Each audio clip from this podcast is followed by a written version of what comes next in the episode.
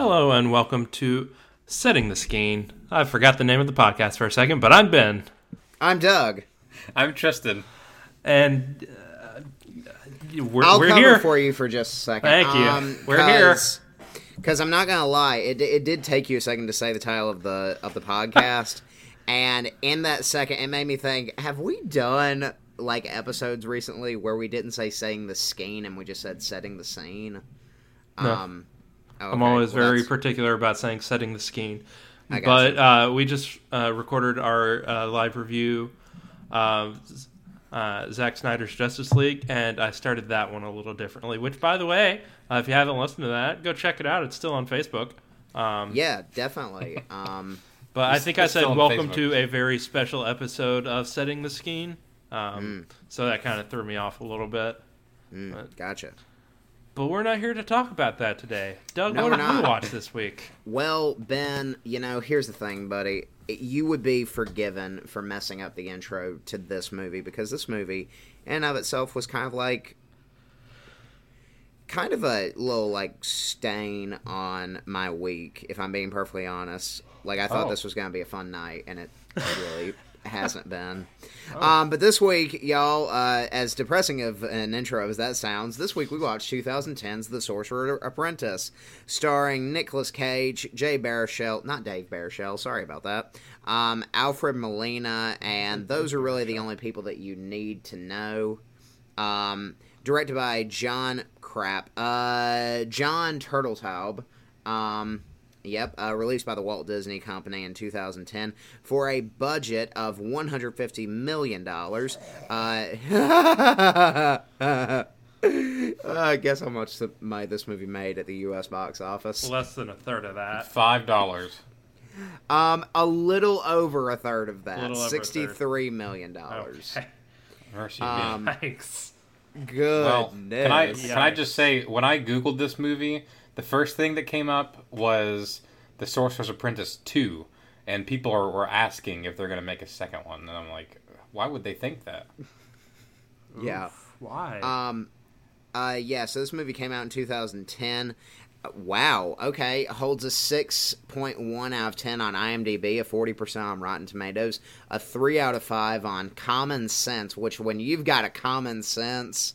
uh. a Common Sense rating, Common Sense Media. Oh, that's fun. That's a lot of fun. I have a lot of issues with Common Sense Media. Um, Ooh, and eighty and an eighty-six percent on Google users. I'll, mm. I'll I'll get on my soapbox about Common Sense Media real quick. It's the same as my soapbox about uh, the uh, the American Family Association's uh, uh, film review series Unplugged, mm. which basically looks at how family friendly a movie is. And based on that, they will rate a movie oh. to heck whether or not it's a good movie. Like it, so I'm it sure has they're to... very big fans of um, Quentin Tarantino. Oh my gosh, they rip him to shreds. They ripped Whiplash to shreds. They they have they like well, promoted. They were like the Emoji Movie's like a great movie to watch with like your family and everything like that. And Boss Baby, they were really big fans of Boss Baby. And I'm just like, actually. All of you can go die in a hole. Well, um, I, I imagine in, any any bad, well, any not filmed from the movie, they would just rip to shreds, right? Yeah, that basically. That's that's okay. basically what it is. Well, I wouldn't be surprised. Uh, they, uh, okay, oh, I, I am just going to get on my soapbox about this, because I have a real issue with these people, and I hate the fact that they are given, like, a platform to review movies and, like, act like they're doing high art. Or that they have the authority to review high art. And I know that we're just some random dudes uh, in our bedrooms, like, talking about movies that we like. Yes. But I'm sorry, we actually take into account, like, what makes a movie good, what qualifies as good art. And these are the people who look at something like... They they they occasionally do television reviews.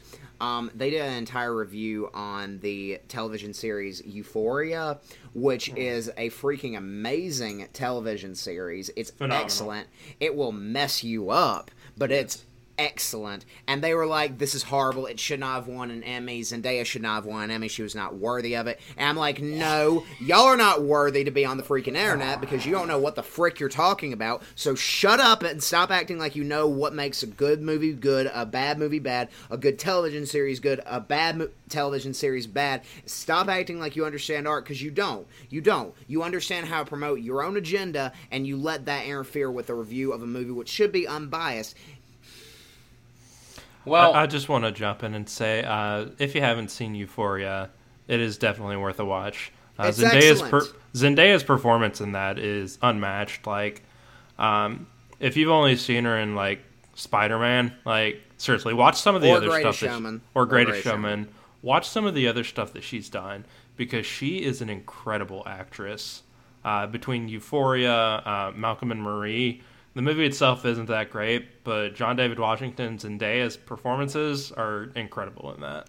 I just, I just want to also use this as a quick jumping off point to say, uh, any of our listeners, um, if you would like to discuss Euphoria with me, I am always down to do that. So, like, you can message me on Facebook. I will happily respond. Uh, um, anyway, Tristan, what were you saying before I so rudely cut you off?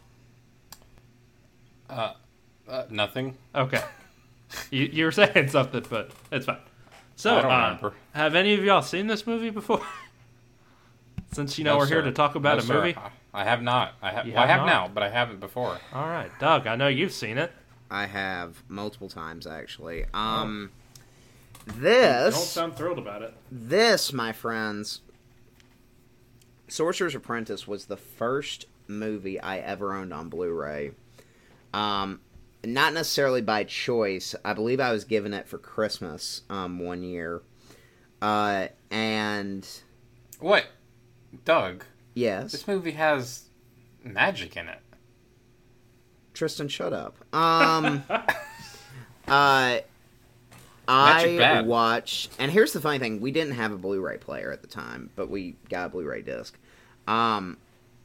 And I watched the absolute heck out of this movie on my mom's... Uh, my mom had a blue minivan, and in the blue minivan, there was this little four-inch by three-inch uh, D V D player that was built into the top of the car, and I watched the ever-living heck out of, out of this movie. Um... Wow, all the way back in... I had this movie in fourth grade. That's insane. Wow. That's well, crazy. I, I tell you what, this this movie did... I mean, it met every expectation I had. Um, so, it, so there you go. I mean, well... It, that doesn't okay. mean it was, it, was, it was good. I didn't have any good expectations from this film. So... Tristan, I am actually curious. Um, what were your expectations? And Ben, if you if you wouldn't mind saying if you had any expectations, what were they going into this movie? Because I'm curious. Sure. Um, I well, uh, I expected um, campiness, uh, which I got. I expected bad lines, which I got. I expected to be able to tell you the ending from the beginning, which I was a problem, which I, I mean, basically I could do that, um, because I, my point is is that it was telegraphed, and it was just, I've seen the you've seen this story a million times, and it's like, doesn't even feel like a creative spin on it. So yeah, I didn't really expect anything creative, um, and I didn't really get anything creative, so. Kind of met that. For, for, that. That's just my truth, though. That's, boys. That's where I'm at. Okay. All right. That's where I'm at. All just, right. just let, just letting you know. That's where you're at. Uh, personally, I was expecting quite a few more Nick Cage shenanigans, and I did not get that, and I feel a little robbed.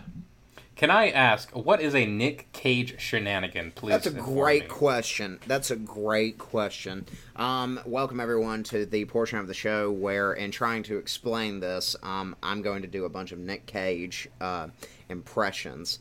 Um, So, uh, so oh, a no. Nick Cage moment refers to any real freak-out moment in Nick Cage movie between roughly nineteen ninety-three to two thousand eight.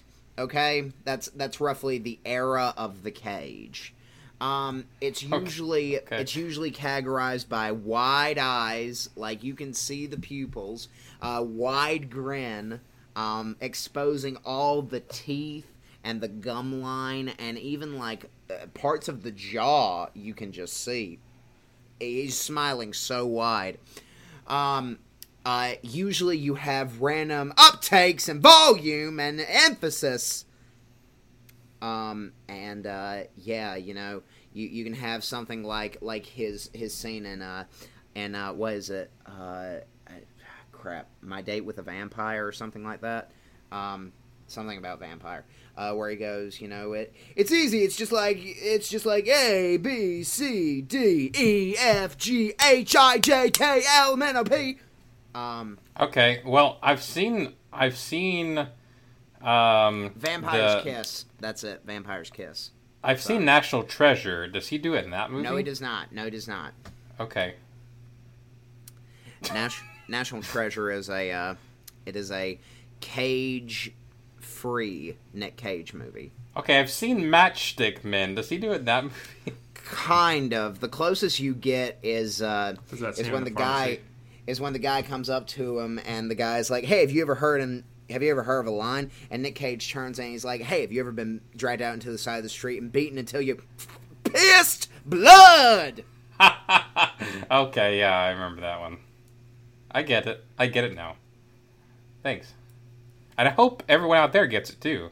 And if you don't, Doug, where can they find another Nick Cageism? Uh, you can. You can just same thing with Euphoria. Message me. We'll set up a time. Um, and, uh, we'll, we'll have a grand old Doug, Doug, Nick Doug's Cage got a movie. Consultation ready for you, for your, any of your Nick Cage needs. Anything, anything.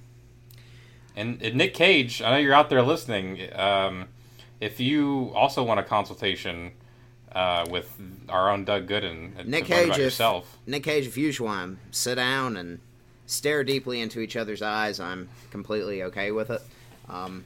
And uh, I look forward to I look forward to our time together. I look forward to the staring. Yes, yes. Mm. Um, yeah. Ben? So speaking of, uh, back to you. Oh yeah, that's right, Ben. You, you were you were talking. Yeah. Um, I I felt robbed because I didn't really get any Nick Cage shenanigans. Um, it it was a pretty just kind of like chilled Nick Cage performance, which I really wasn't expecting. Especially. Did you with, want that? No, I didn't. I wanted Nick Cage doing weird magical things, and it's Nick Cage as a sorcerer. Right. Why would you not want him to be insane? Right. Hey, uh, quick question. Okay. There was a Nick Cage movie that came out recently. It was about Lovecraft. Have you guys heard of it or seen it? Nope. Lovecraft? I ref- I believe you're referring to the uh, to the film The Color of Space. Yes, that's it. I have... I have not seen it. I've seen bits and pieces of it, and it does sound insane. You want a great, modern, like, Nick Cage movie? Mandy. Oh, my gosh. We we should watch Mandy. We should all get together and watch Mandy. All right, Mandy. It's, Mandy by... There's a ton of, like... I'm gonna be honest. The entire movie centers around people doing, like, L S D, and, mm-hmm. like, there's a kidnapping and a murder and vengeance. There's this thing called the Cheese Goblin... It's great. People are vomiting mac and cheese. It's it's a fun time. Oh, man, Mandy. It's a fun time all around. Mandy, is, great movie. Is Barry is Barry Manilow in it? Barry Manilow, I think. I don't know. I'm, mm-hmm. I'm just kidding. Mandy, he had a song called Mandy. No, I actually don't. Um, uh, but going right. off of going off of Ben's point, you know, I do think that that's what this movie was trying to do. I think when they were advertising it. Back in the good old two thousand ten, uh, I guess you could call it good old. I don't know. I don't the tens. Know. Yeah, the tens. I don't know. Uh, they they were banking off of the fact that people would come and see Nick Cage as a sorcerer, and they ding dang duped us. They duped us. Well, well, he was a sorcerer. He sure was, though. Yeah, but I, and I feel the majority of America wanted to see insane Cage. And we didn't get that. Well, we got tame I can't help Cage. You there. We got someone yeah. who was tamed in the cage, not someone who you was got a caged outside cage. The cage. You got the man in the cage. All right, yeah. Ben, please take us away from this place. Oh, away from this place. Um, preferably on a giant metal eagle. Yeah, honestly, the I, I kind of wanted a little bit more of the things like the giant metal eagle, because that, I mean, that felt like, you know, some good opportunity like, for like some primo Nick Cage action. It was like, it was like everything was here. Mm-hmm. What you you what? had everything. We got a whole scene with the brooms and the brooms being goofy. What? What do you mean? You got a and Nick Cage had things. Almost nothing to do with that. Nick Cage does not show up in what that about the scene car until scene? The very end. What about him chasing, the car chasing? That, Nick Cage got a wild, he got a little wild glint in his eye as he drove into that mirror. What about that? No, you want to know when would be a great moment for a Nick Cage moment in the car chase scene? When he's about to be crushed by the garbage truck, and if he would just laugh maniacally as it comes down on him, instead of giving Alfred Molina this little, like, hey, thank you for that. thank, thank you. Thank you for threatening my life. If he had just laughed maniacally and like thrown up like double birds and then eaten a bird, like that would have been Nick Cage. And then turned into a bird. and then turned into a bird. He's a sorcerer. Oh, such a Nick Cage moment, folks. I hope you're learning a lot today because we got a lot to tell you about Nick Cage. Yeah, turns out. Oh man, Nick Cage, uh, what a guy. Now that's such okay. a that's such a Nick Cage moment, guys. Now, now here's the thing, okay, because I did feel robbed of Nick Cage moments. But do you know who actually was probably really well suited for this movie and gave the performance that I figured they would give and somehow it still made me angry? It's Jay Baruchel. Okay? Jay Baruchel plays our uh, our protagonist, Dave. Yeah, that's right. Nick Cage isn't even our protagonist. He's just like the mentor character. Yeah, that's how that's how important he was to this movie. Um, that was how much we needed well, Nick Cage well, in this. Well, that's important. I mean, it is, but Nick he wasn't Cage, the main character. Nick Cage is a sorcerer, like teacher, not a sorcerer's apprentice. Someone who like knows everything about sorcery. He should be insane. Anyway, I'm off my soapbox about that. So Jay Baruchel, we've we've we've talked about good old Jay and I. Uh, in previous film reviews, most notably our uh, our review of How to Train Your Dragon, which oh, I, yeah. a great review. If, uh, mm-hmm. if you haven't had a chance to listen to it, go give it a listen. Um, and Tristan, I know that Jay Baruchel's voice gets on your nerves. I know yeah. it gets on several people's nerves. You know, I, I don't blame him for having a voice. Like, he was born that way. Um, and that's okay. It's just, it's just, I, w- what really upset me was How to Train Your Dragon. Like, why did they go with that guy? I mean, I get it for the, all right, we already talked about that movie. See, now, I'm gonna, I'm gonna make an argument, because I think, because I think it works in How to Train Your Dragon, because I think the movie is built around, like, you know, you have this wimpy kid who, who needs to grow into a man. Um, and I get how, like, his voice may become annoying as the movies go on.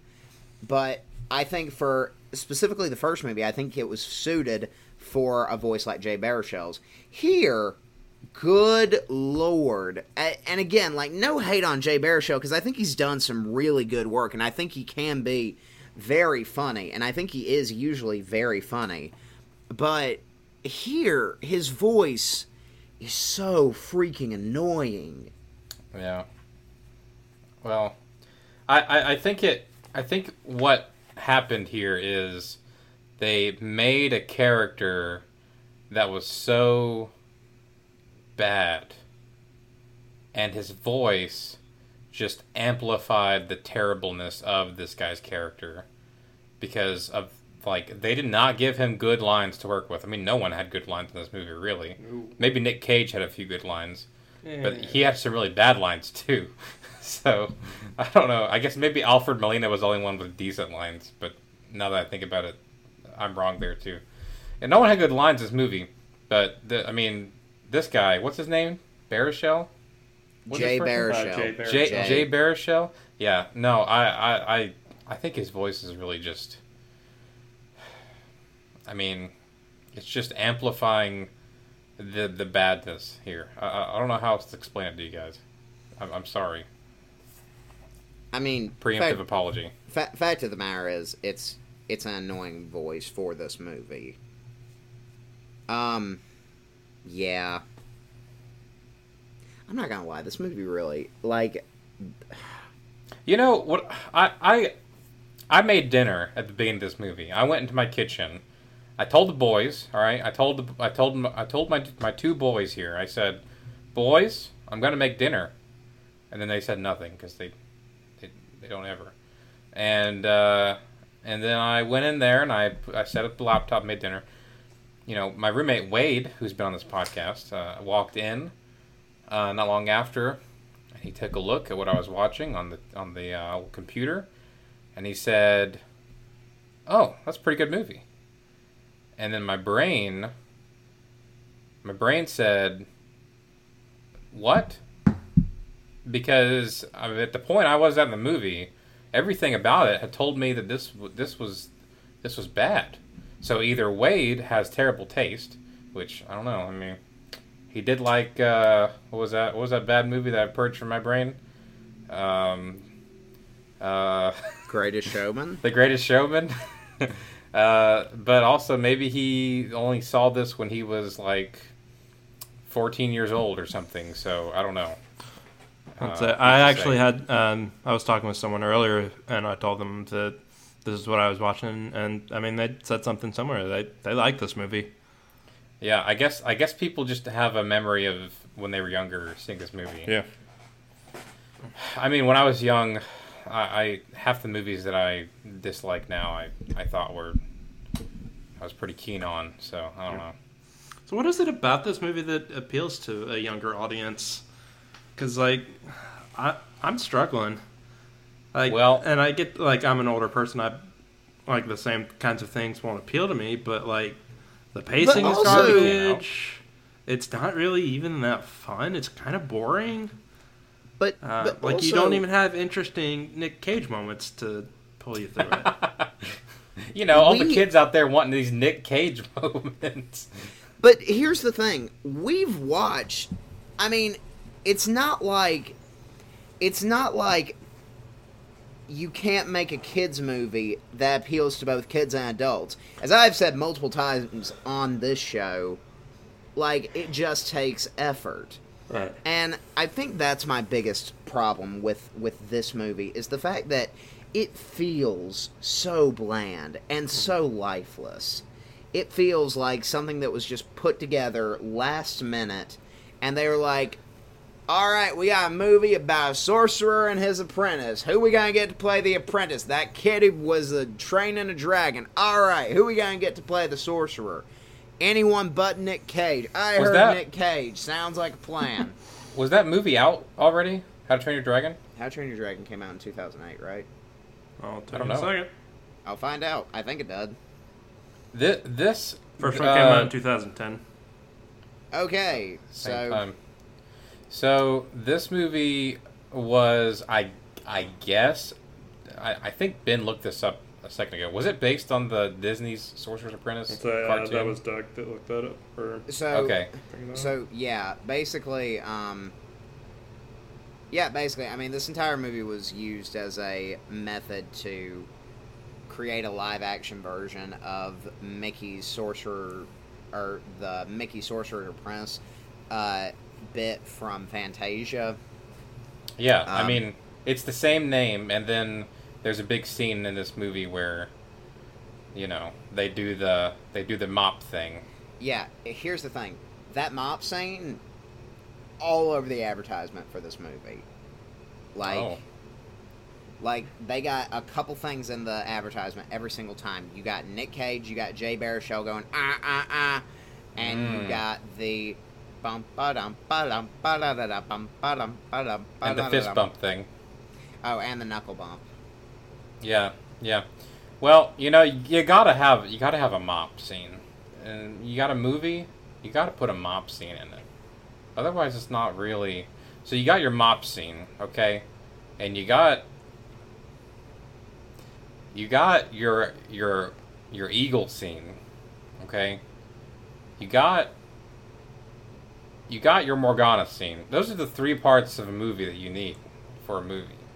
If you got those three scenes, then, ladies and gentlemen, I think you got a movie on your hands.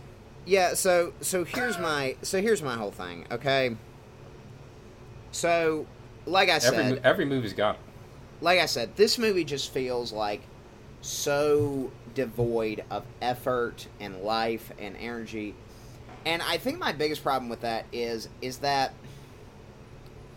guys, I feel like we have horrible taste in fantasy movies on this podcast because we just don't pick good ones.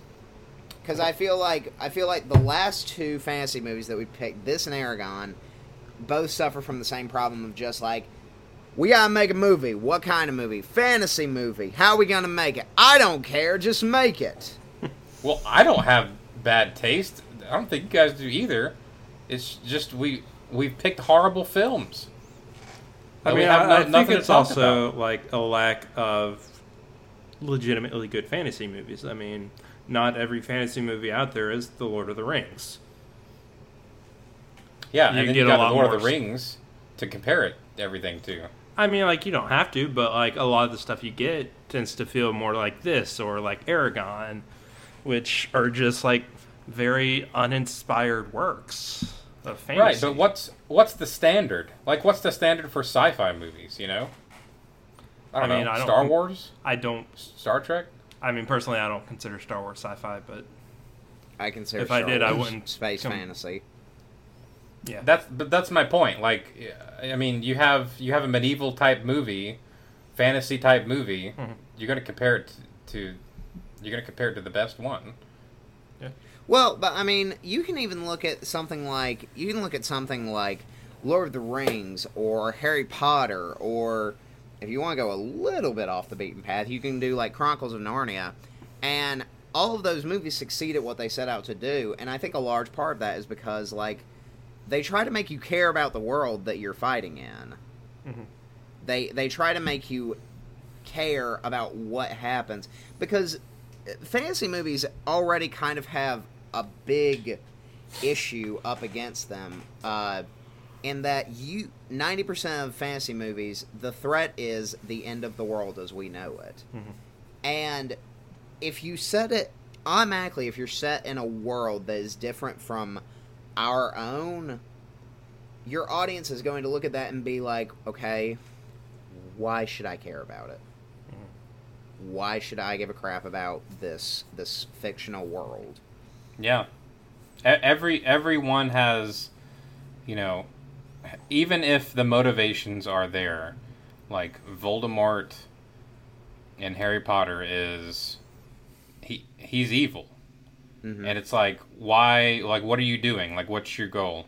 Mm-hmm. Uh, I want to kill Harry Potter and rule the world. Because wiz- cause, cause wi- cause wizards should be pure and rule the world. Okay, cool. So you're just evil then. It's like the the guy in this movie, or Morgana in this movie, just evil, I guess. So she wants Can't sympathize to raise with his villain. A, an army of, like... Um, the dead, apparently. The dead, evil sorcerers like her, so she can take over the world. To, to do what? To when? Take over the world. To what? What happens, Morgana? What? I want. I just want to sit down with Morgana, and I want to say, Morgana, what?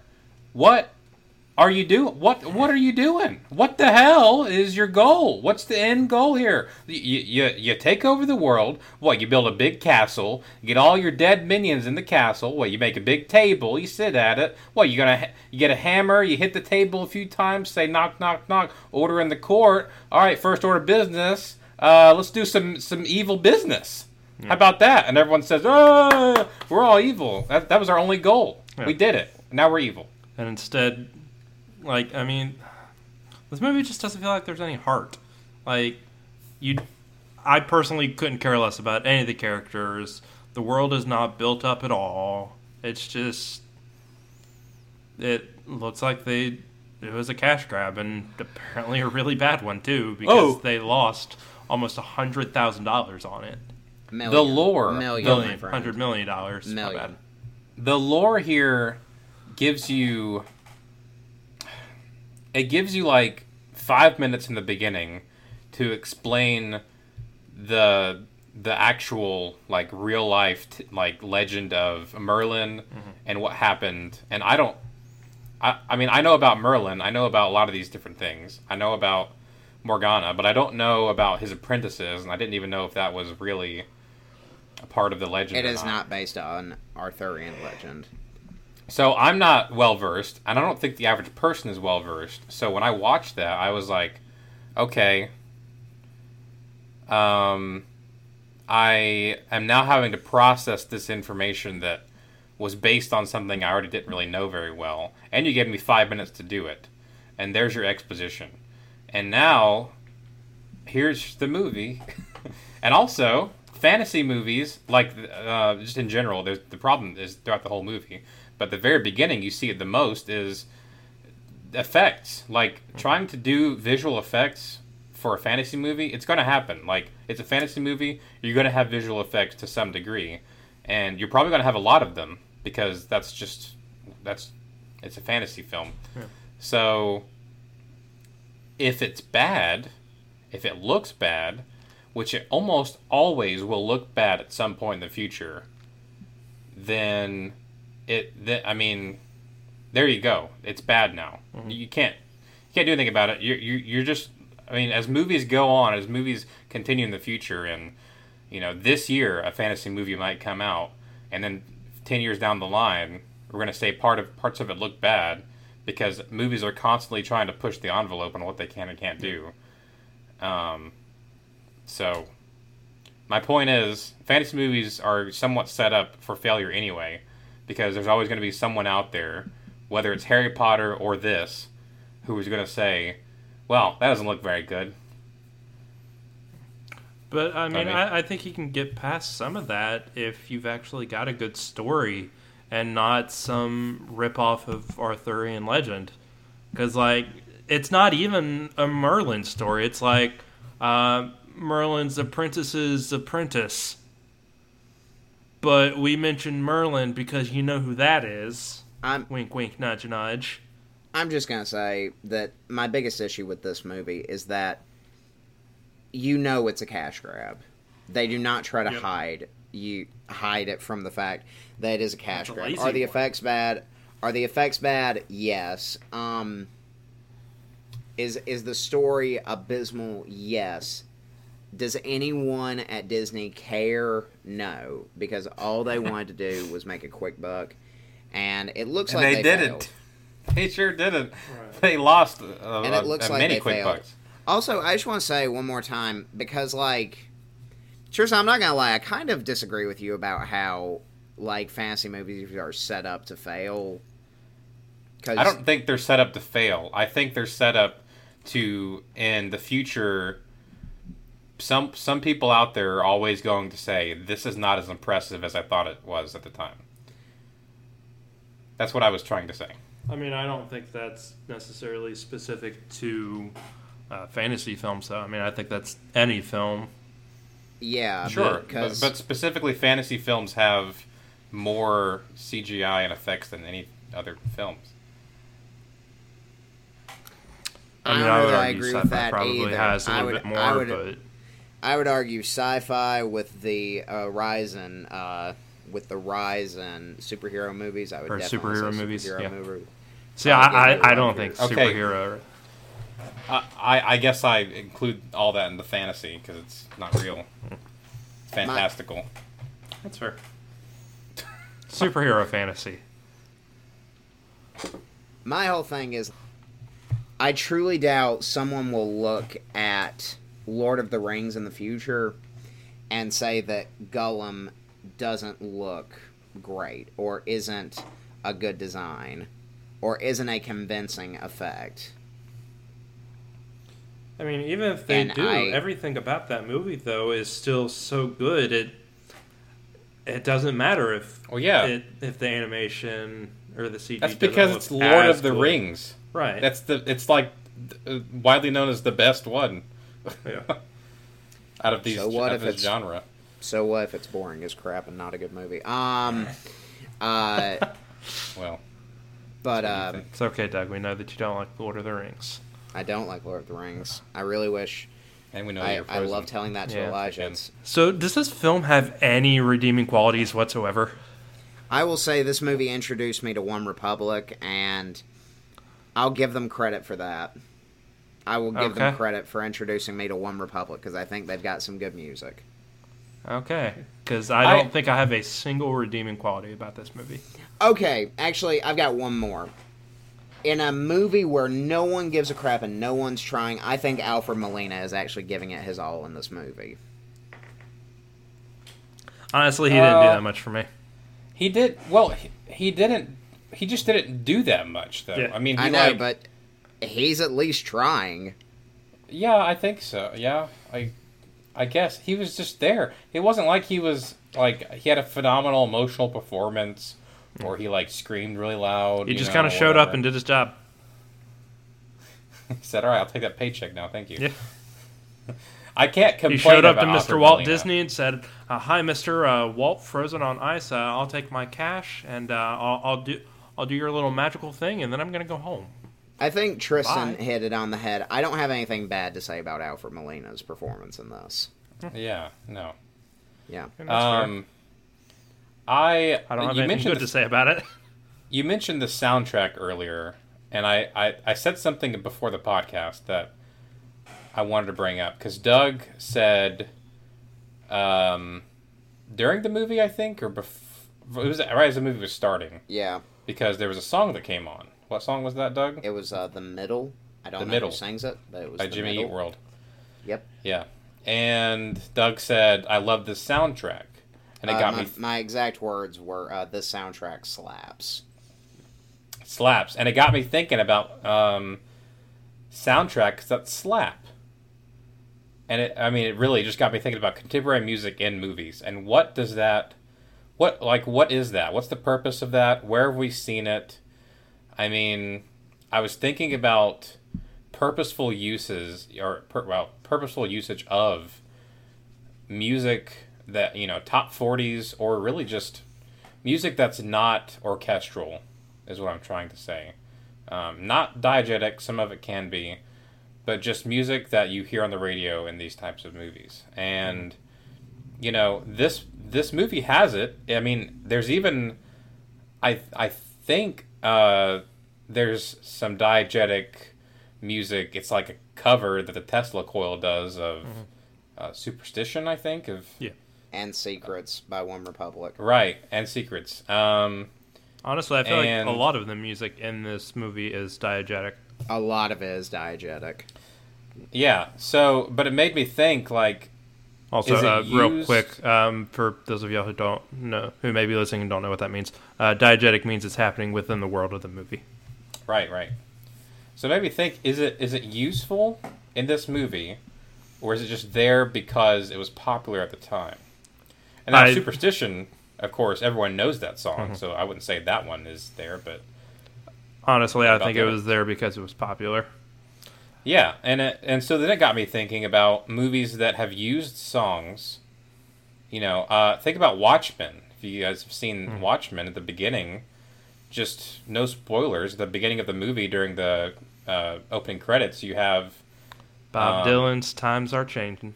Yeah, yeah, and it's and Those it's times they are changing. It's it's used directly to influence the. the plot, I guess. Um, mm. Not directly, but it, it tell, helps tell the story. Yeah. And then the example I gave them before was in Jojo Rabbit at the end, um, where Heroes plays. Um, and I think, does Heroes play earlier in the movie as well? I don't remember. I can't remember, I don't think it but plays it's earlier. The German version. I don't think it plays earlier, but there are other movies that end with that exact soundtrack. Yeah, well, I mean, there, there are. There, it's the German version of, of Heroes, and you're thinking of the Perks of Being a Wallflower. Um, mm, great movie.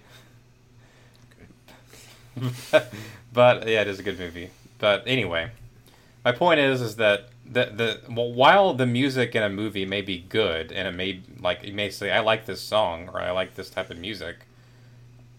Is it good if they if they just shoehorn music in there or put it over something because no. it's popular at the time?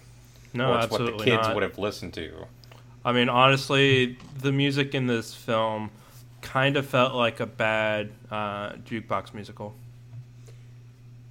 I would say that that's an insult to jukebox musicals, but um, well, it's not common enough to be in like jukebox musical. I mean, it well, pops I up mean, every, every now and then.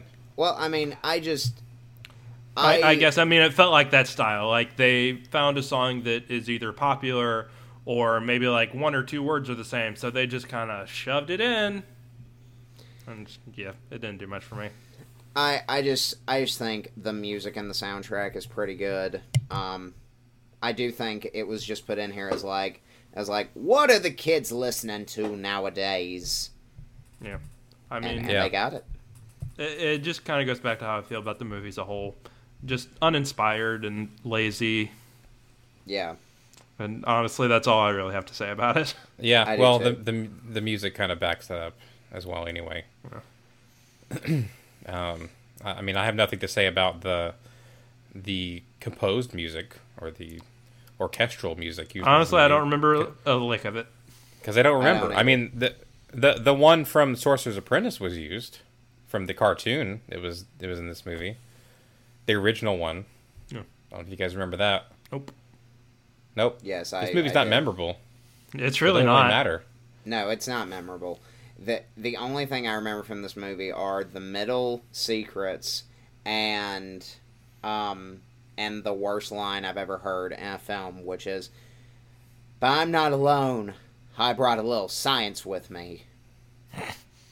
That's how he says it too. Oof. That is, that is, that was probably the best impression of Jay Baruchel I've ever done. I don't know. I don't have anything right, to say Doug, about this movie. T- yeah, take us home, Doug. Good. Let's score this sucker.